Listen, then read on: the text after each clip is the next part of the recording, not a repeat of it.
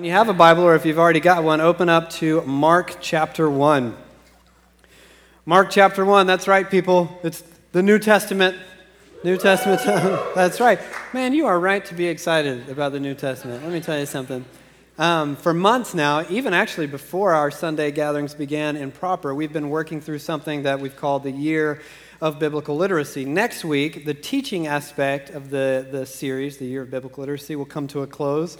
And then the following week, we're going to begin our vision series for the following uh, year. So, before that, before we get to all that, we wanted to spend a couple of weeks to talk about where all these months uh, in Israel's story, in the wisdom literature, in the prophets, in the story of exile, uh, where, where has all that been headed within the meta narrative of the biblical story?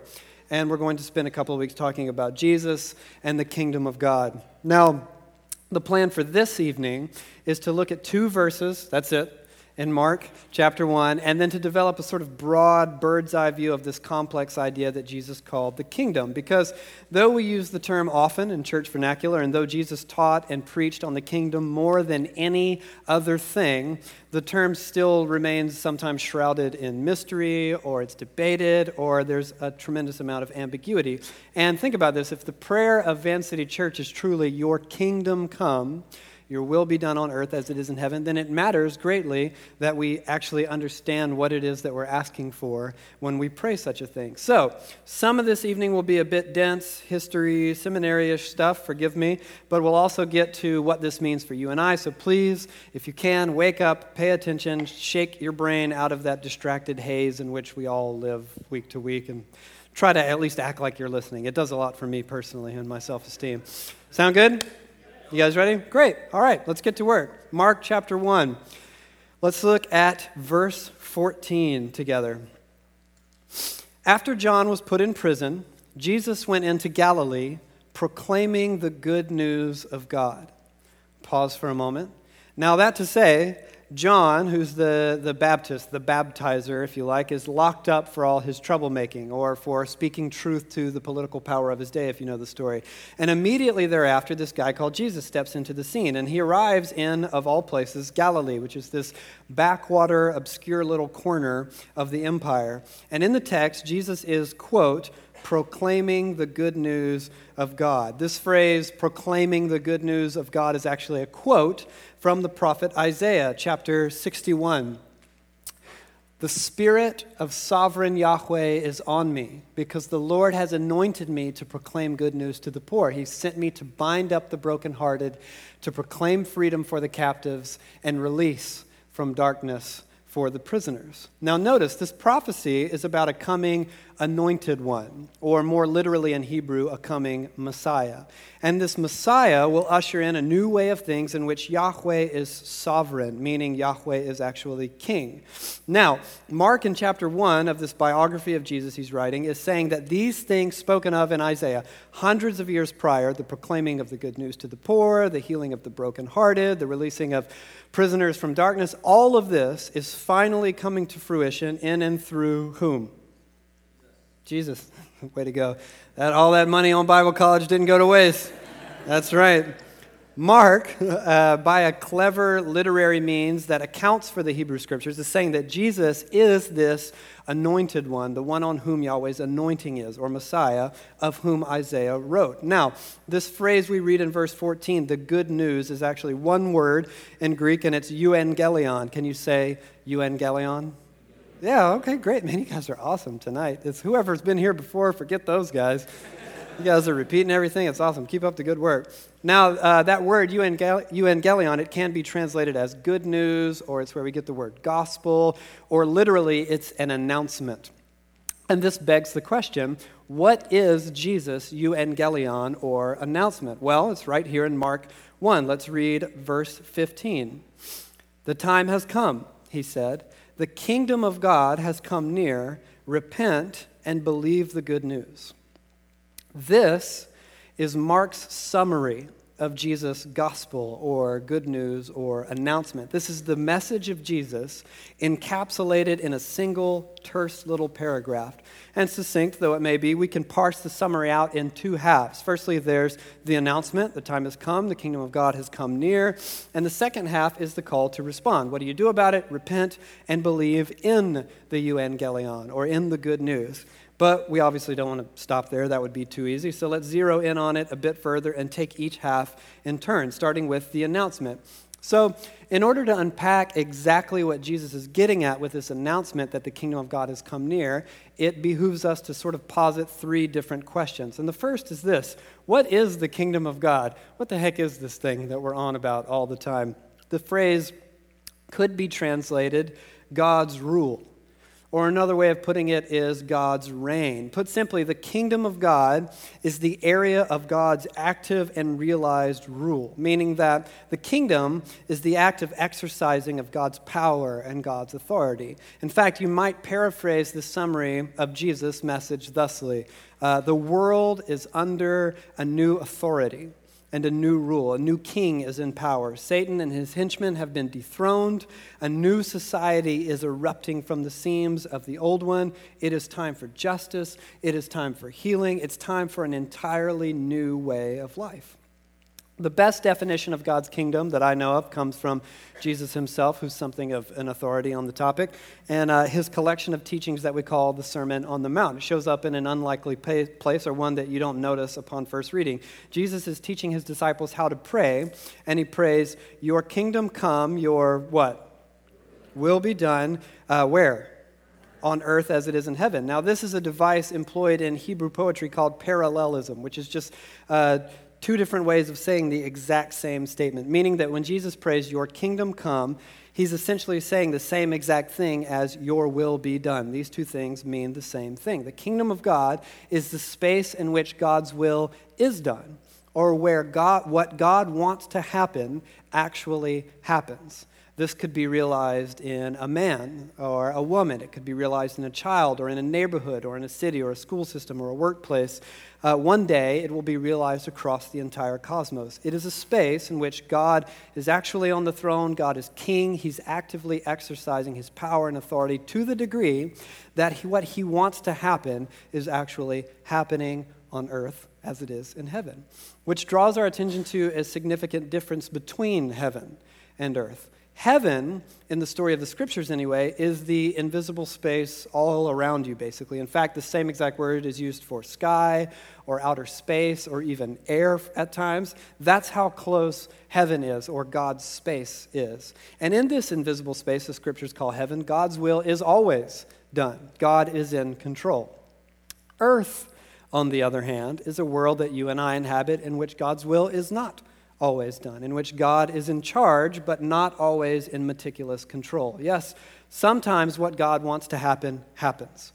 Where there is justice and generosity and kindness, peace, mercy, God's rule is realized. But not always. There's also hate and violence, injustice, war, child abuse, things that God does not want to happen. And this is because on earth there are other wills at work. There's the will of spiritual beings, uh, angels, demons, Satan's, what the Old Testament frankly calls gods with the lowercase g. Uh, there's my will, your will, and there's the chaotic circumstance that unfolds the, by the activation of all of our wills in this infinitely complex fall of dominoes, uh, what scientists call chaos theory. And these other wills, not to mention their outcomes, are often in conflict with, or at times utterly against, the vision of God for the peace and the flourishing of the universe. These wills are often at war with God's will for the world. And you and I, unfortunately, live on earth, which is this place that's sort of stuck between the two warring wills. So here, in Mark's gospel, Jesus proclaims that all of that will one day change. The bifurcation between heaven and earth is changing now. God's rule has come near. And it's in both the present, in the here and now, and it's in the future, or in the not yet. In fact, uh, one German scholar I read this week proposed a helpful analogy might come from World War II. So you have D Day, and then you have VE Day or Victory in Europe Day. D Day, from a strategic point of view, was not only the turning point in the war, it was sort of the decisive blow to the Third Reich, uh, ensuring that Germany would be defeated. It was just a matter of time. Even so, it was a long, hard, bloody road to get to VE Day or Victory in Europe Day, a year or so later, to be exact. In the same way, Jesus' death and resurrection is the decisive death blow to Satan and the power of darkness, but it is a long, hard road to get to the, that realization across the entire universe. So, because of this, Jesus talks uh, constantly in stories or in parables, the gospel calls them, in order to sort of assist his audience in understanding what the kingdom is actually like. For example, Jesus likens the kingdom to a small seed, if you know the famous parable. Sure, it starts really, really tiny, but give it time, and it's going to grow, and it's going to grow, and it's going to spread. And he says this because this is precisely the opposite of what his Jewish audience had anticipated. They all believed the kingdom would come all at once. Now, given the, important, the importance of this concept, uh, of the kingdom of God. And in order to further dispel lingering confusion surrounding it, I want to take just a little tangent, bear with me, and talk about what the kingdom of God is not. Forgive the contrarian in me, but it's fun. Now, to clarify, each of the following things are not necessarily entirely mistaken. Some of them have an element of truth in them, but they are all, at best, I think, missing the mark. The first misconception that I hear all the time is that the kingdom of God is heaven or the place that you go when you die. And it probably comes from a misreading of Matthew's gospel in which the author favors the term kingdom of heaven instead of kingdom of God. Matthew uh, writes to a conservative Jewish audience who refrain from speaking aloud the name of God. So heaven becomes a pseudonym for God in Matthew's context. In fact, the New Testament authors never use the word heaven to refer to some place that you go when you die. And that term, you know, go to heaven when you die, is completely absent from all of Scriptures. Of course, the idea of being in God's presence after dying is absolutely represented in the Bible, but it shows up in different language, language like with the Lord. In the scriptures, heaven always means God's dwelling place or where God is, or the place where God's will is done uh, frequently. This means that Jesus' kingdom vision is actually a very earthy thing. So notice that when Jesus prays, he does not pray, Your kingdom come, your will be done on earth as it is in heaven, and mean by that, make things nice until we get out of here and go somewhere else. Um, he doesn't mean, Give us robes and harps so that it'll be more like heaven here, right now. Jesus' vision for the kingdom is to see God's will accomplished here. That message resounds across the pages of the entire biblical story. It comes to beautiful culmination at the close of Revelation. Read the story, it ends not somewhere else, but here on earth in a beautiful garden like city. So, followers of Jesus should be concerned for absolutely the renewal of humanity, but also for care of the environment and for the animal kingdom and everything in between. So, the danger with thinking of the kingdom of God as heaven is that uh, it creates in our minds the illusion that the kingdom is somewhere else um, and entirely in the future at that. This is a tragic mistake because the kingdom is about the future, yes, absolutely, but it's also about right here and right now. Now, the second misconception about the kingdom of God, I think, is that the kingdom of God is the church. Um, this, too, is a dangerous misconception because it often creates in our minds, consciously or subconsciously, unrealistic expectations for what the church can be. And yes, God's plan to rescue the world has always come through a people. But if you know the story, and if you've been with us for a while now, uh, in the story, the people fail a lot, constantly, all the time. It's kind of like this running gag or a motif, if you want to be literary about it. Um, ultimately, God's rescuing work comes to fruition in a person, in a single person, Jesus of Nazareth. And we, as the church, absolutely act as partners in Jesus' rescuing work, continuing on through history, but we are not Jesus. I am not Jesus, to clarify. I run into that's, that's another misconception, whole other thing. When, uh, when the onus of responsibility for saving the world falls entirely on the church. And you know, if you know me at all, you know I believe we have an absolutely active role to play in that. But when it falls entirely on the church, the church just can't cope. Um, it, it bows and buckles under this very unmanageable weight. People become disillusioned, they become embittered. In reality, the church plays a role in the solution to evil and to the fall, but it also contributes to the problem itself because there are people here and people miss the mark all the time. The next misconception about the kingdom is that it is socio political in nature. Now, interestingly, this misconception tends to appear amongst two very different crowds. You have the sort of mainline progressive denominations that are all about bringing the kingdom through acts of social justice. And then the other crowd is the right wing conservative, like Jerry Falwell crowd, who suppose that the kingdom can be established by passing laws or with the right politicians and political party. Now, both groups assume that the way forward is a political one And the problem then becomes that Jesus himself did not adopt a political strategy of any kind. In fact, Jesus said almost nothing about the burning political issues of his day Jewish freedom from Rome, exorbitant taxation, the economic theory that led to poverty, and as we discussed in detail just a few weeks ago in our conversation about the kingdom and the empire, the kingdom of God functions entirely different than the role of the state. The kingdom of God functions with power under, or sort of radical self sacrificial love for others, including enemies. Um, power over is different. It's coercive, it's uh, coercing behavior with rules and with the threat of punishment. That's the way of the state and politics. That to say, the kingdom cannot be legislated, uh, it cannot be imposed on culture via law and government. And one more, one more final misconception about the kingdom of God is that it is entirely spiritual. I've often heard folks talk about the kingdom of God as it was some sort of like individualistic, mystic, uh, personal, in your heart sort of thing. It dates all the way back to the monastic movement of the fourth century on up to the writings of Tolstoy, who famously wrote the book The Kingdom of God is Within You, um, which his influence carried on into the late 1800s. It was a tremendous influence on Gandhi himself and later Dr. Martin Luther King Jr., and on and on. Now, of course, the, the personal interconnectedness of you and Jesus is a beautiful, unique sort of thing. But with all due respect, I think that you need a vision of God's kingdom that's a whole lot bigger than you are um, and a lot bigger than your personal relationship with Jesus. Silence and solitude and time away from the rush and the busyness of life, just you and the Spirit of God, is absolutely essential. I believe that, and we'll talk about that a ton in the fall. But God's vision for a redeemed cosmos will cover a tad more than your morning quiet time, I think. Um, okay, tangent over about what the kingdom is not. Are you still with me? I thought that was helpful. It was fun for me. Just nod your head and act like you enjoyed it as well. Um, with what I hope is a better picture of what the kingdom is and what the kingdom is not, let's draw our attention back to Jesus' announcement or his euangelion and talk about what he means by the kingdom coming near.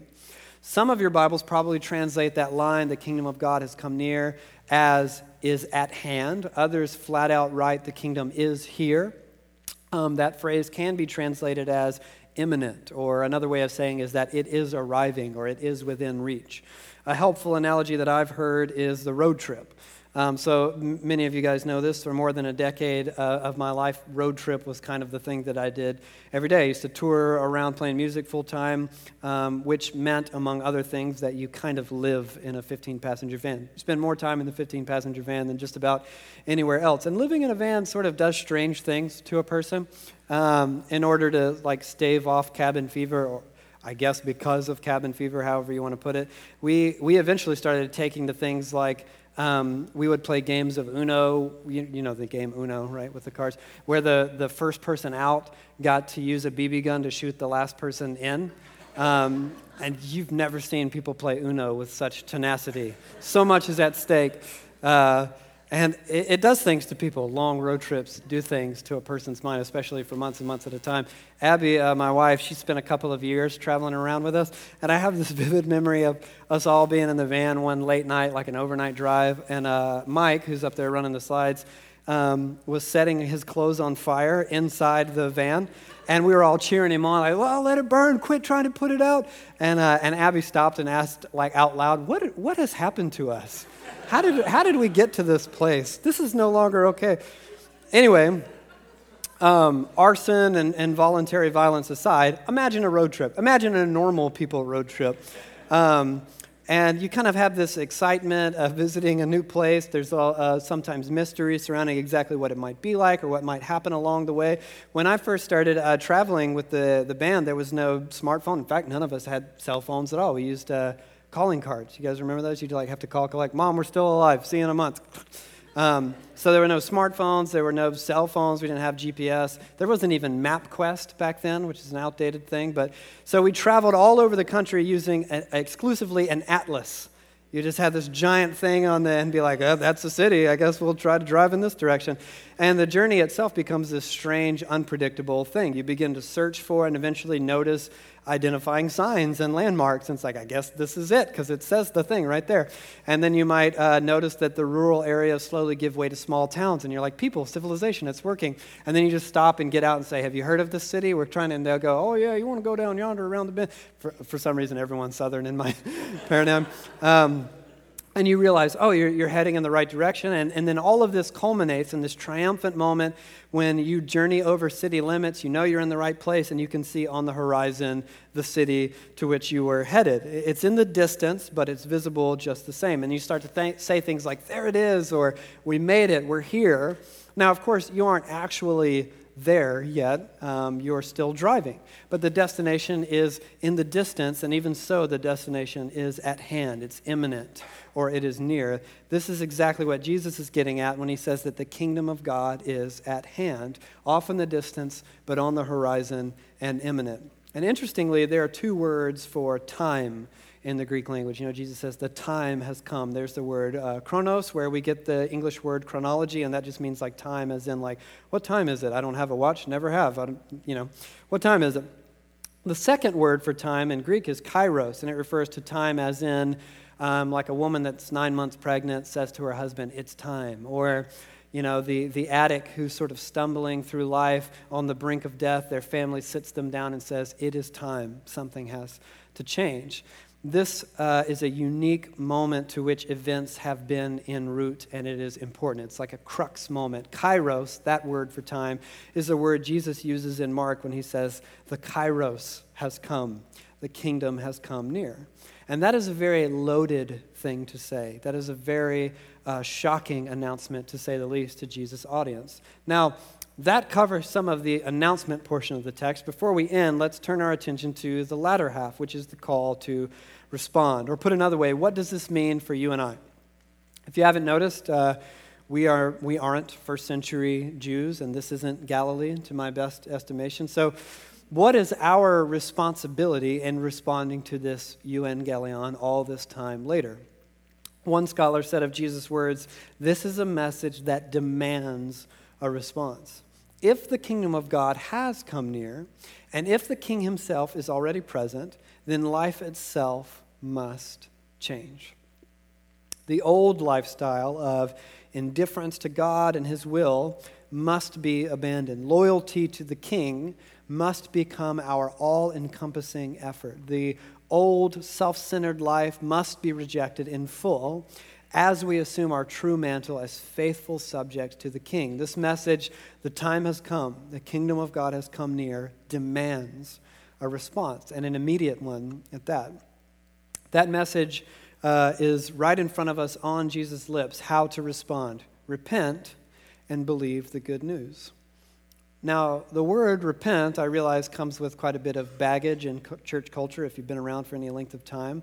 Um, it's uh, metanoeo in, in Greek. It, it, combines two words. So there's meta, which means renew and restore, and then there's noeo, which means to think, or literally uh, metanoeo means to think about or to change one's mind. Or you could interpret the word by saying to think about the world in an entirely different way. So think about this God is up to something in the universe. As per Jesus' proclamation, he is involved.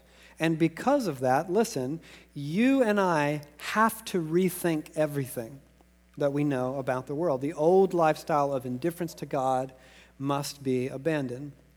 New Testament scholar N.T. Wright translates that text Give up your agenda and trust me for mine. And make no mistake, you absolutely have an agenda. I, I know that I do. You and I both have something that we're chasing after. Sometimes it's in line with Jesus' vision, and other times it's not at all. Something we all have something that demands our attention, or our passion, or our drive, our determination. And understand this: the sobering call of Jesus is that insofar as these agendas of ours conflict with Jesus' kingdom vision for humanity and the world, we have to give them up, or you can't follow Jesus. And more than that, they must not only be given up, but they must be put to death altogether. If this thing, after which you continually chase, does not fit into Jesus' kingdom vision, it can't be a part of Jesus' kingdom vision, nor of Jesus himself. And as sobering as a wake up call as this is, I'm not sure we tend to think it through to each of its logical conclusions, or at least I know I don't. Maybe it's just me. But this means that these agendas of ours outside of Jesus' vision must garner no more of our attention. These other things that you chase after that are not of the kingdom, Jesus is saying, don't give them your time, don't give them your money, don't give them your emotional energy, don't give them your talents or your abilities or your personality or your pain or your hope. Do not squander your lives. In other words, do not expend your life only to step back in finality and behold that everything that you've ever accomplished will end up as trash and your life comes down to nothing. How many of you uh, know, I'm sure, uh, have known someone in your lifetime who has died, or, or you know someone who right now, as we stand here and talk, is dying. How, how many of you have seen that face to face? And you and I are actually on our way there ourselves. On a, on a long enough timeline, the survival rate for everyone will drop to zero. And along this mockingly short timeline, we have to ask ourselves are, are, we going to waste the time that we have on the American dream, for example, on creature comforts or uh, a, a, nicer house or financial stability? Will we waste this infinitesimal blink on the chasing after significance through some idea of fame or hedonism or relationships or self satisfaction. You, each one of you, who are made in God's image, those of you who are here and you follow King Jesus, you have the Spirit of God inside you, the same Spirit that raised Jesus from the dead. And you want a nicer house, and that's it? Are you freaking kidding me? You want more followers on Instagram? That's our aspiration. Yes, uh, or a second car or a promotion. That's the thing that we're chasing after in and of itself. These things can contribute to a better whole, sure, but in and of themselves, that's it. The ability to do whatever you want, that's the aspiration. And when you think about it, repentance is about so much more than just the abandonment of sin. I think most of us, myself included here, repentance, and you think oh, it's about relinquishing sin or giving up this bad thing that you, that you do. And it is about that, but it's about much more. This is about the complete and utter giving up of any and everything that you want in as far as it does not align with what Jesus wants.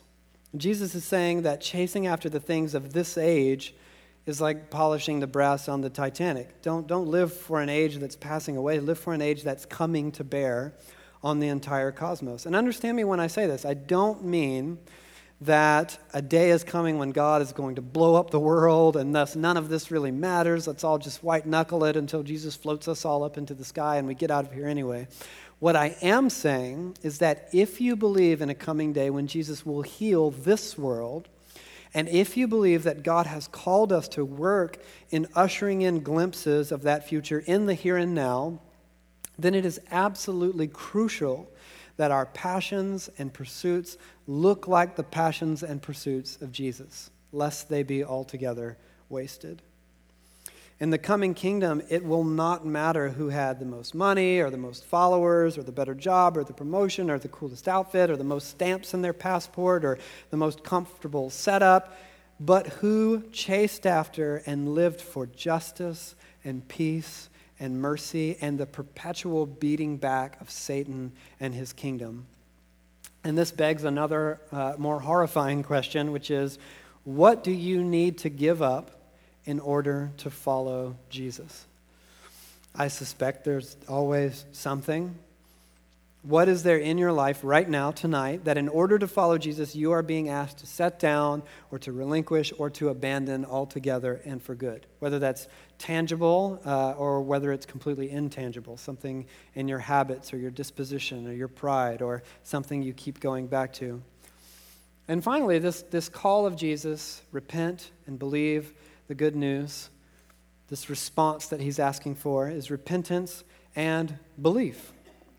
And that word uh, belief in Greek is kind of a slippery, slippery sort of word that evades translation. In fact, the word believe is probably an altogether inappropriate rendering for many of us because as Westerners, maybe it's just me, but we, a lot of us tend to equate belief with intellectual understanding. As in, oh, I believe that uh, the Mesozoic era followed the Permian period. It's divided into three different epochs the Triassic, the Jurassic, and the Cretaceous time period. If you know anything about dinosaurs, anytime I have an excuse to talk about dinosaurs, it's a moral victory for me. But uh, that sort of thing. I, I believe that, you know, it's, it's something that transpires entirely in my mind. Some scholars have argued that a better translation for the word believe here might be trust, as in turn from your old agenda and trust the good news. This makes sense given that every one of you are currently trusting in someone or something for your worldview. You know that, right? Whether it's the news media or your political party or your biology professor or your upbringing or your heritage or your life experience or a pastor or a personality, a book that you read, someone that you follow on the internet, all of you are trusting someone or something for your view of ultimate reality and morality, what's wrong and what's right, what matters and what does not matter. And here stands Jesus with this deliberately subversive invitation trust me instead. Instead of all these things, trust me. Jesus is saying, My vision for the world is not a vision for the world, it is the vision for the future. Trust me. It's not a state, state of belief in the mind alone, but it's a, an active pursuit of trust. There, these are two very different things. You, you know that, right? The latter, trust, must be realized outwardly. It's something that you do with your life. One can quite easily, for example, and, and quite comfortably, analyze statistics, read a report, and openly claim that the safest way to travel is by air. Studies seem to show. It's quite another thing to actually board a plane and trust the data in practice. Trust is basically simply acting on what you believe to be true. Trust is acting on what you believe to be true. When Jesus demands belief, as in believe the good news, he doesn't mean intellectual understanding. As say, like, yeah, in my head, I think that that's right. I choose to believe that that's true. One New Testament author goes on to say that even, even demons have that sort of belief. Jesus is asking us to get on the airplane, so to speak. There's this ongoing conversation in, uh, in the Western church right now about the way that so many churches are theologically charismatic, which means that if you ask them what they believe about the Holy Spirit, they'll say, Oh, we absolutely believe in the things of the Spirit, in healing, in, uh, in listening prayer, in prophecy. We believe in all those things. But they are functionally cessationist which means that to go to their churches, you would never know they believe any of those things, even a little bit. And if you ask, well, how are you making space for all these things that you believe in your Sunday gathering, for example, they'd say, oh, well, we don't. We don't make any space at all because that would be weird. And that sort of dissonance, being uh, theologically charismatic, yes, we believe in the things of the Spirit, but being functionally cessationist, we don't do anything about it. That sort of dissonance sounds absurd, but so many of us carry out our role in the kingdom the exact same way. I believe I have a responsibility in joining Jesus' vision, and I have a part to play in partnering with God for the renewal of all things. And then we ask, how are you doing that? I don't know. I guess I'm not. I guess I'm not doing it at all. We affirm the reality of God's coming kingdom in an intellectual sense. But if you want to see what we're actually giving ourselves over to, look at the way that we spend our time and our money. And those two things will be evidence enough. And please don't misunderstand me. I am in no way saying that if you don't work at a church or if you aren't fundraising to go be a missionary in Uganda, then you're somehow not part of the kingdom. If you've been here any length of time, you know that we believe you can realize your active role in partnering with God as a parent, uh, as a teacher, as a waiter, as an artist, as a nurse, the owner of a, of a, of a business startup, whatever it might be and the reality of where you're actually headed may be something altogether different. It might be the same across the board. It may take a great deal of time. Just last Sunday, I was having this conversation with uh, a young man who's part of our community, and he has this beautiful vision for doing justice for the poor. He has a plan to bring about healing and partnering God this way. And I was here and I was really inspired. I was like, that's amazing. Do that. Do that right now. I want to tell a story about it and act like I had something to do with it, you know? Um, And he's like, oh, that, that's going to take years. It's going to take a long time. In the meantime, I'm doing this, and hopefully that will get me on the path to doing this other thing. He realized that he's not there yet, but he's en route to the right thing, and the now is not wasted time. So maybe a question to ask is Are you on your way? Now, if you've yet to begin following Jesus at all, then the response to this message is to begin doing exactly that. In just a week, like Patrick said, it will be Baptism Sunday. And what the wedding ceremony is to marriage, baptism is to discipleship to Jesus. So the waters will be open, and more than that, Jesus will readily accept you as his apprentice anytime, this very moment, tonight, when you get home, whether it's Baptism Sunday or not. But for those of you who are already following Jesus, which I suspect suspect is probably the majority of people in this room, there are two things that you should know. First, think about this the call to respond, uh, repent and believe, is actually a command. And secondly, in Greek, bear with me for a second, uh, that call is in the present imperfect tense. Now, don't tune out. That just means that this is an ongoing act. It's something that is not just a one time thing, it happens again and again and again. Listen to me. Do not imagine repentance and following Jesus as something that happened years ago. It's something that you did at camp or at the end of a church gathering or alone with a friend who prayed for you. The church is to be a people of ongoing trust and repentance day in and day out. Anyone that's been married for more than a few years realizes that after the infatuation and the wild passions sort of fade naturally the way that they do, they do. Um, the opportunity presents itself. I didn't say that about my wife, I said that for your benefit. Um, or I said it from her perspective. Um, after those things fade, the opportunity presents itself each and every new day to choose to love your husband or your wife again and again and again, and it can be a difficult decision to make. Ask Abby about it later. Jesus' disciples are setting down their own agenda in order to take up the agenda of Jesus again and again and again and again. Now, to wrap up, I want to bring up what the kingdom is not just one more time, because if you notice, a common thread running through all those misconceptions about what the kingdom of God is and is not, common thread is that what the kingdom isn't, those misconceptions, they all shrink the kingdom of God down to something smaller than it is. They err by belittling the kingdom, not by overstating it. They minimize the rule of Jesus. Think about it. The kingdom as heaven makes Jesus the ruler of the future somewhere else. It says nothing about here and now. It says nothing about your job or your neighborhood or your family. It minimizes the kingdom. Thinking of the kingdom as the church makes Jesus the ruler of God's people, which is true, but his rule doesn't expand to culture at large. So what, what about the developing world? What about the economy? What about trade and development? It has nothing to say to those things. Thinking of the kingdom as politics gives Jesus rule over the political realm, but not over your personal sexuality for example? What about the fact that on a coming day, every man and woman will stand before Jesus and be judged for the things that they have done? End quote. Thinking of the kingdom as nothing more than a spiritual reality makes Jesus the ruler over your privatized little time and your heart. But what about the bulk of all of your life that you do not reading your Bible over a latte in the morning quietly with nice music playing? Is that not what y'all do? That's what I do. You should try it. It's great. Um, so I wasn't making fun of you, I was making fun of myself. What about the rest of your time that happens outside of that? What do you do with the rest of your day? What you do with your money? What you do with your mind and your talent and your work? And interestingly, we all have a kingdom in which we rule. Think about it for a second. You may not think of yourself as someone who enjoys a set of luxurious options day in and day out, but most of you here, you made a, a tremendous deal of choices to get here even this afternoon.